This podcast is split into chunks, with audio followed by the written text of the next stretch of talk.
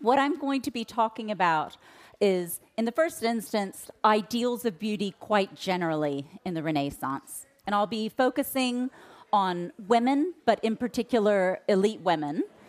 And I've signaled that the talk is about keeping up with the Tudors and Stuarts.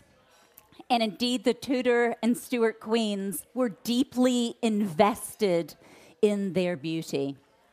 So we're thinking about Elizabeth I, who's been very, very closely related to a cult of cosmetics, as well as Stuart queens consorts such as Anna of Denmark, Henrietta Maria, and Catherine of Braganza. So all of these queens would have been very well versed in the ideals of beauty I'll be talking about, but also the rituals of beauty.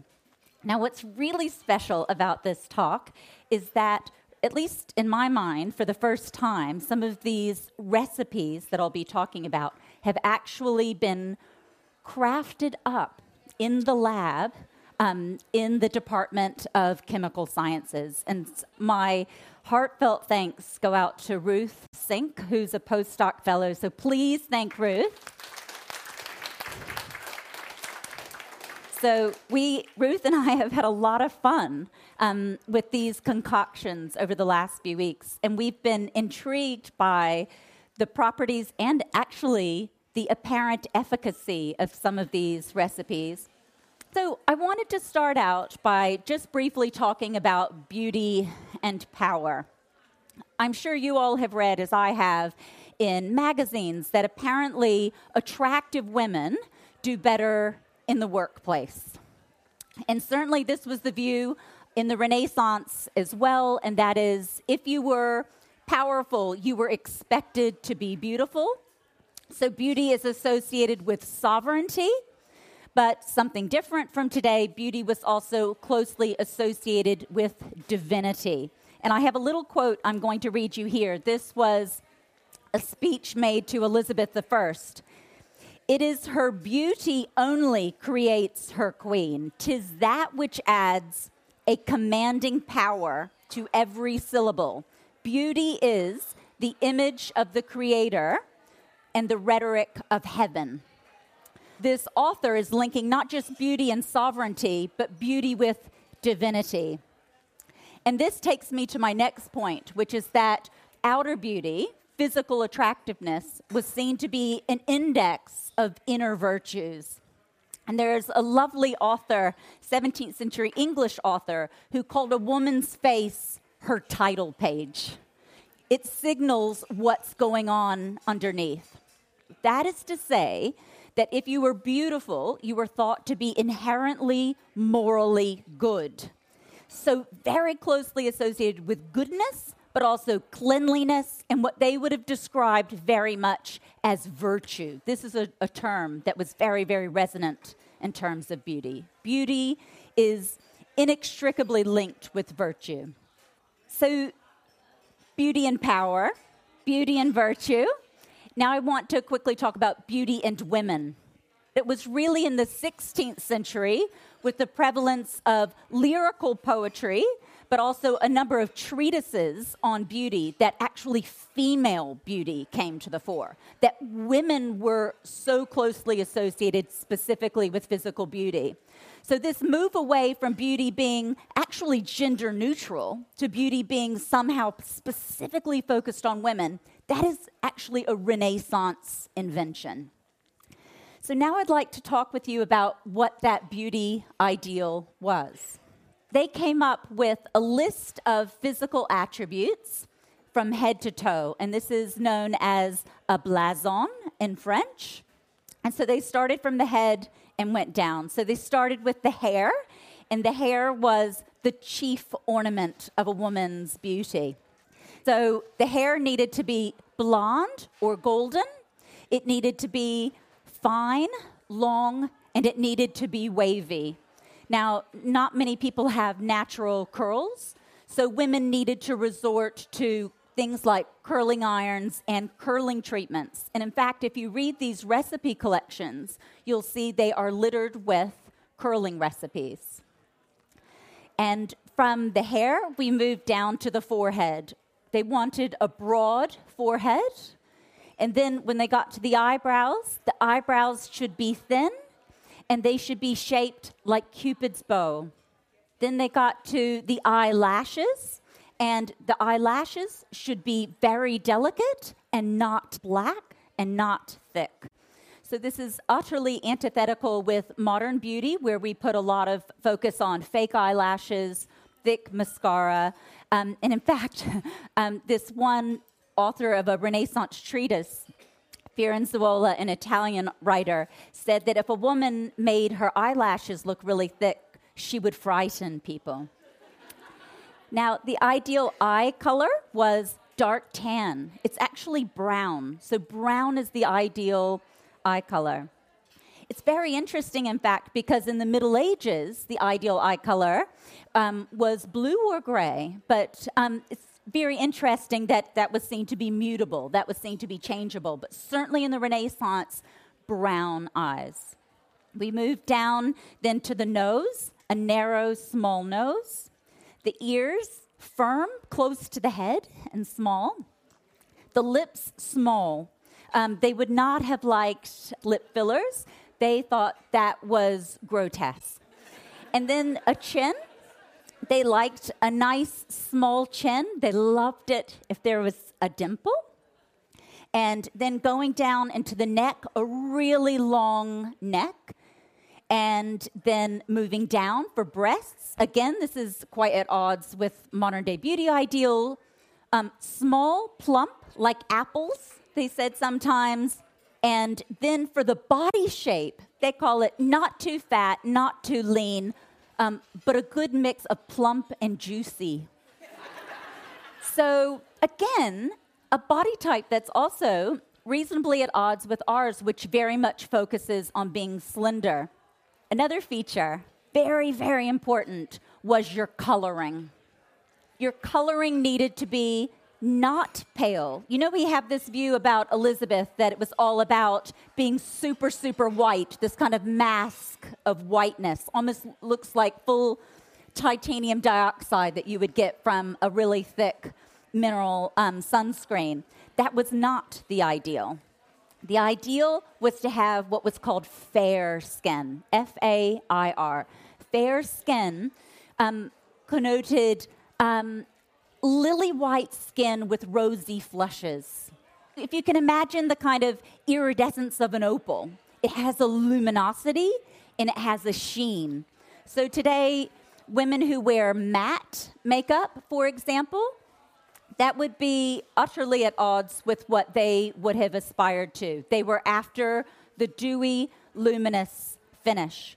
And again, the reason why was because this finish, this dewiness, was associated not just with beauty, but with health and vitality.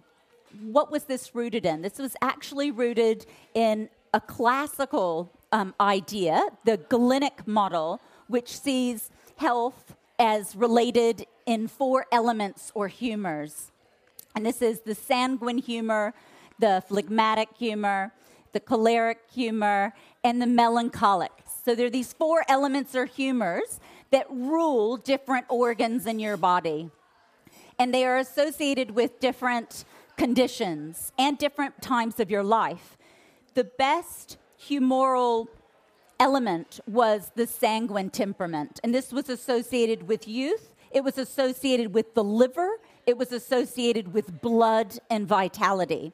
So if you had flushings of pink on your face, you were showing that you were vital. Literally, you were seeing the blood course to your cheeks. Um, if you think of veins that were painted on in Elizabethan and Jacobean portraits, for example. So, beauty is a mirror of moral goodness, beauty is a mirror of good health. Naturally, the stakes were particularly high for these queens, so they needed to be beautiful. But what, to what ends did they go? To be beautiful. Now, today we use this term cosmetics.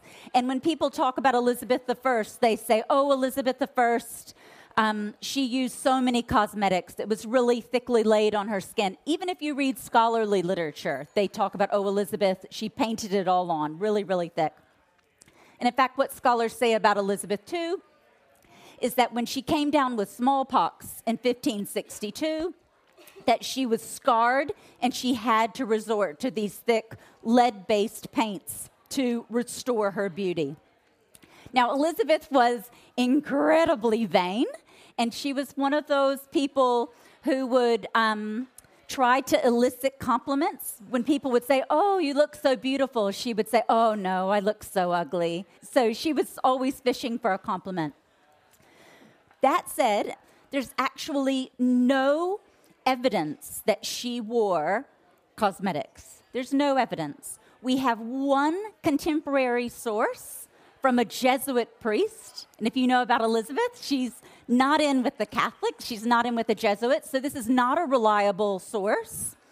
And more to the point, too, no Jesuit would have been able to get very close to the queen to inspect her face.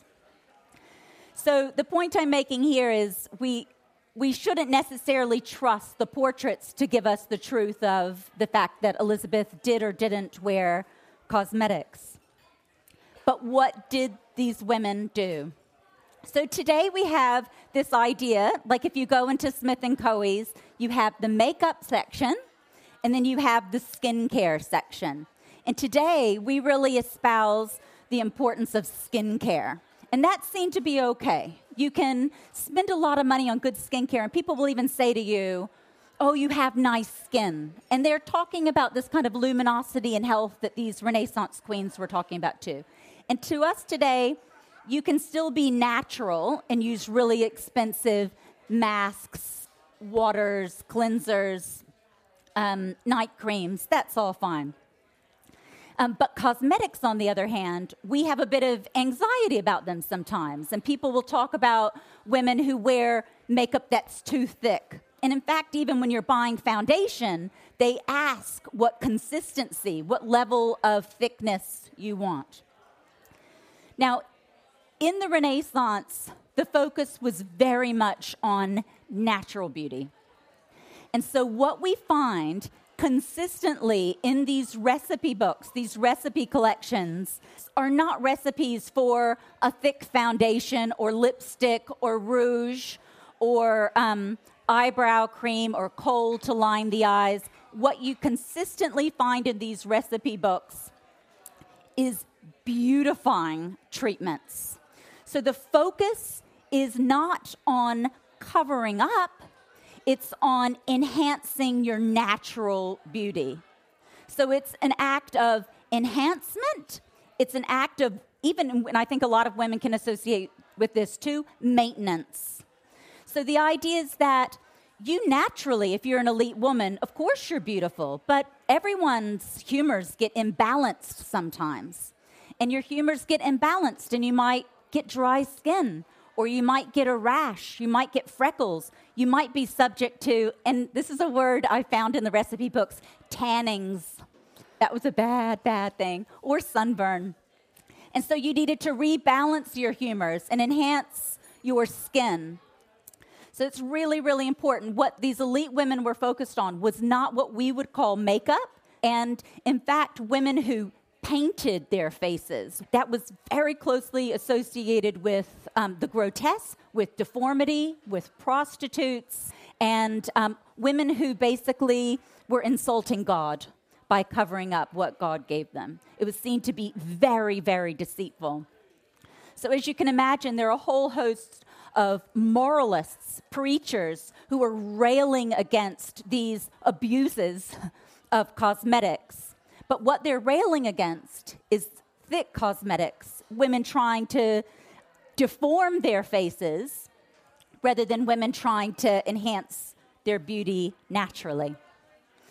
So, what kinds of things were they putting on their faces? Well, one thing that really astonished me in looking through these recipes is the prevalence of ingredients that we find in beauty products today. You do find oil of vipers and sheep's fat and, you know, boiled lizards. You find a lot of animal blood. So there are these kind of wacky things. But those are actually more unusual than ingredients we really commonly associate with beauty today. And in fact, I was reflecting um, this afternoon, preparing for this talk. I was thinking, isn't it interesting?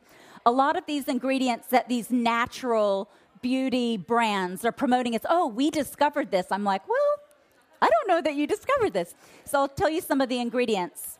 Oils, lots of oils. So you can imagine almond oil, but also things like walnut oil, um, olive oil, a lot of eggs, um, egg whites and egg yolks. And my own instinct about eggs is I can imagine they're really effective as beauty ingredients. And I suspect they're not used more prevalently because of issues around um, preservative today with long lasting um, beauty ingredients.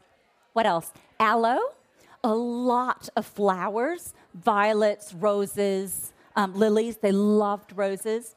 And in fact, um, a lot of lettuces. And so I was thinking tonight, what have I not brought tonight that you all could see in the grocery store and think, you know what? I'm going to give this a go. You can take any kind of something from the lettuce family, like endive or even wild rocket, and you can boil it, cool it off, and apply it to your face. They used a nice little linen cloth, and this was seen to be beautifying. But this makes sense.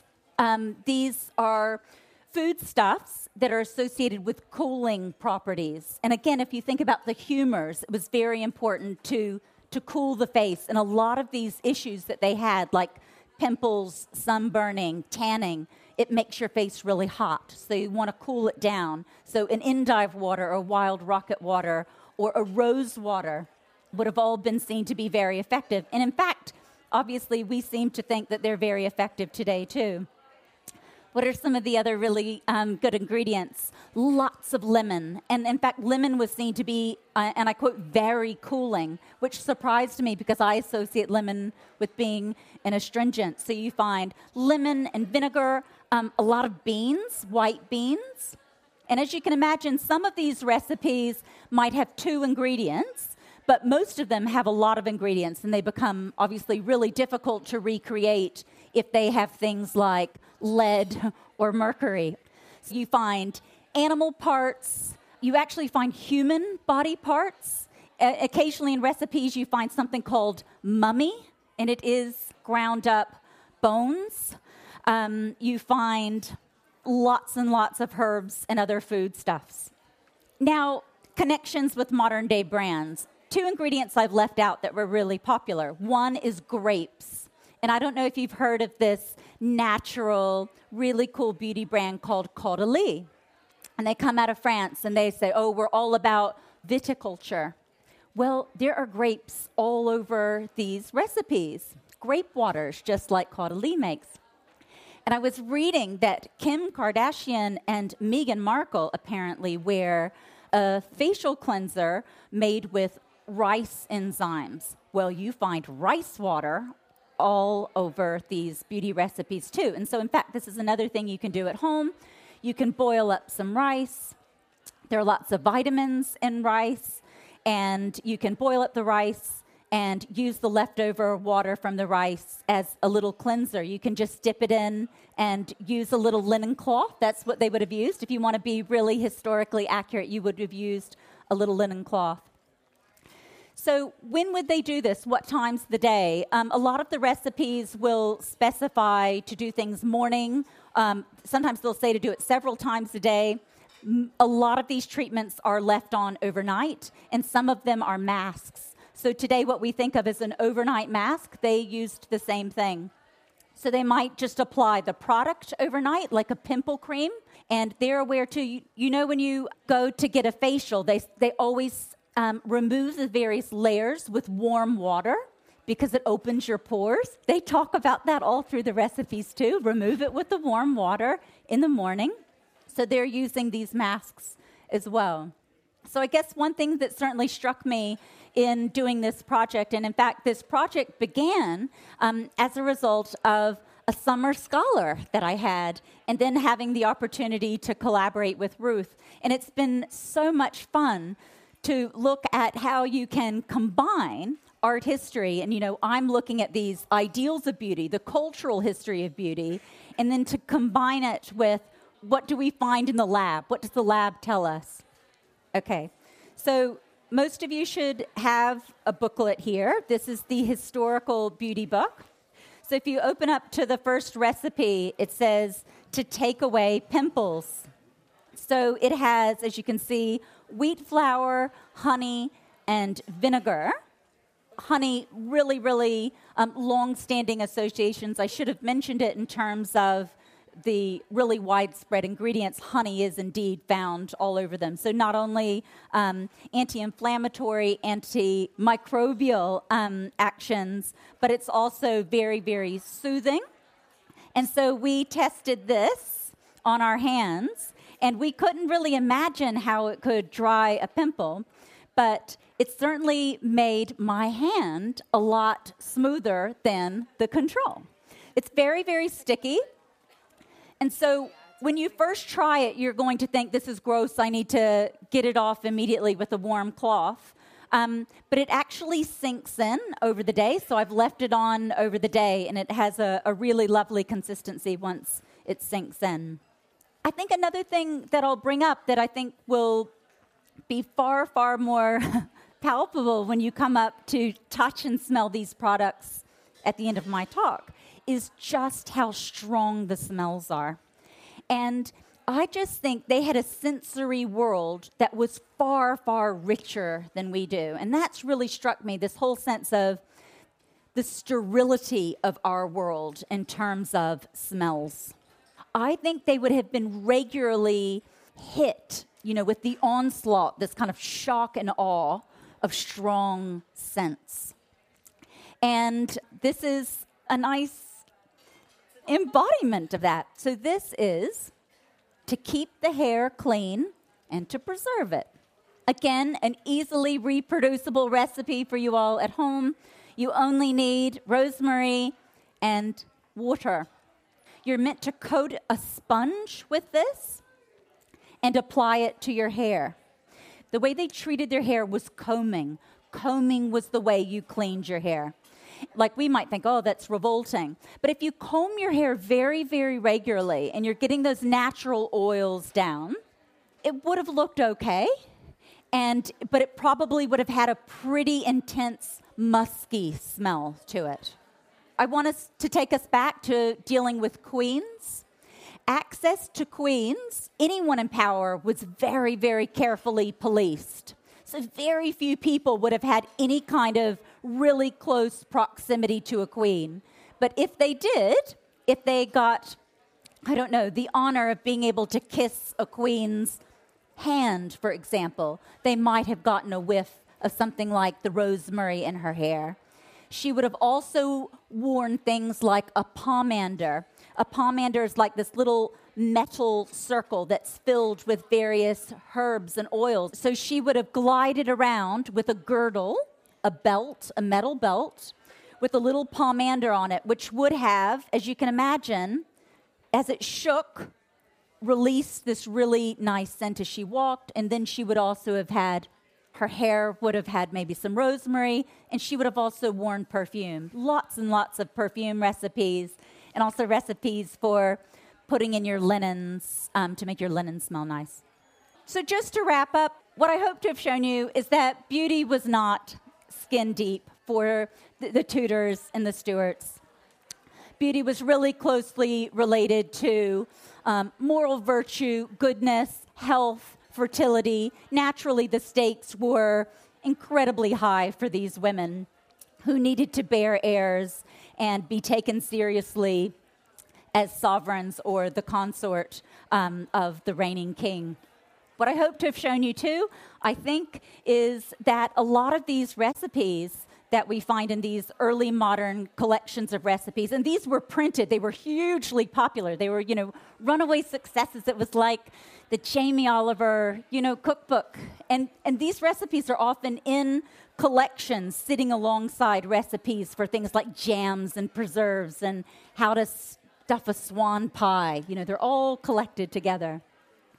so I guess my final point really is the, the ongoing currency of these same ingredients um, in products today. And what, what a wonderful opportunity, too, for art history and chemistry to meet um, to really make this talk happen. So thank you.